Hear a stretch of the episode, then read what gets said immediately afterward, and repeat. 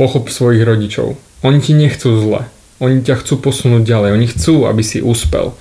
Len chcú to podľa iných pravidiel. A to je ten obrovský rozdiel, že ty sa pozeráš na veci takto a oni ich vidia inak.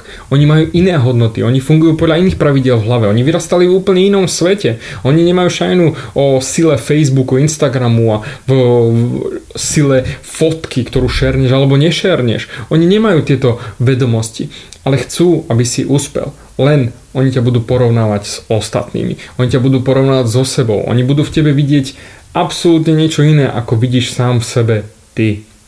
A je to OK. Je to absolútne OK. To, že ti budú nadávať, že nerobíš niektoré veci správnym spôsobom, to je všetko OK, to je ich pohľad na svet. A toto musíš začať ty chápať, že oni ti nechcú zle. Oni ťa nechcú, aby si padol na hubu totálne a rozšrotoval sa a zabil sa doslova do písmena. Oni ťa chcú len uchrániť pred neúspechom. Lenže to, že oni pozerajú sa na neúspech z tejto strany, neznamená, že ty to vidíš tak isto. A toto musíš ty pochopiť a zmeniť svoj štýl rozprávania sa s rodičmi. Ja ďakujem neskutočne svojim rodičom za to, čo mi pomohli, čo mi ukázali, čo ma všetko naučili. Ja ich za to milujem a zbožňujem. Pre mňa je to neskutočné, že toľko mi dali ale viem, že ich pohľad na môj úspech je absolútne iný, ako by som chcel, aby to bolo. Pre nich je, sú, sú tieto videjka žvásty a hovadiny, pretože toto by mal každý vedieť a je to absolútne samozrejme. Áno, pre nich to možno je samozrejme, ale my vyrastáme v inej dobe, v inom systéme. A sú to úplne iné hodnoty. Preto ja natáčam tieto veci. Roky mi trvalo, aby pochopili, že milujem tetovanie. A je to OK, pretože oni to videli ináč, z iného pohľadu. A ja som to videl ináč. Ale teraz mám dvoch najväčších fandov, ktorí milujú moje tetovanie a moju prácu.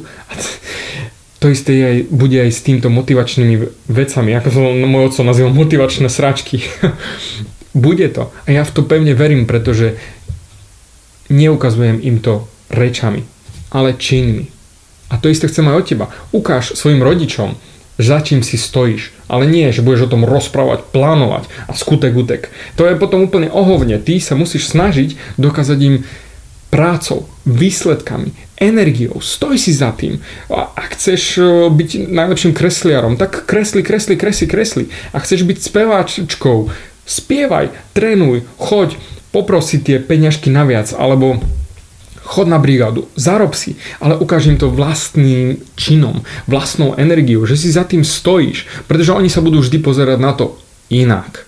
Áno, naučíš ich rešpektovať tvoje rozhodnutia, ale budú sa vždy, vždy na to pozerať inak. Rob veci, ako vidíš ich ty. Ako ich cítiš ty a oni to potom uvidia. Pretože keď to budeš cítiť ty vo vnútri, tak to bude to najlepšie. Nerob len preto, lebo oni to chcú, lebo oni ti to naplánovali, lebo oni to tak chcú a cítia, že toto je pre teba správne.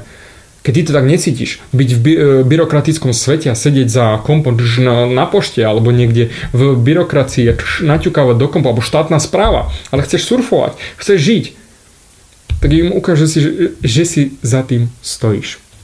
Že to je tvoje srdce a že to je tvoj smer, ktorým sa chceš vybrať. To je tvoje rozhodnutie, ktorým smerom pôjdeš. Rešpektuj ich želanie, ale Nerob to len preto, že to oni chcú. Rob to preto, že to chceš ty.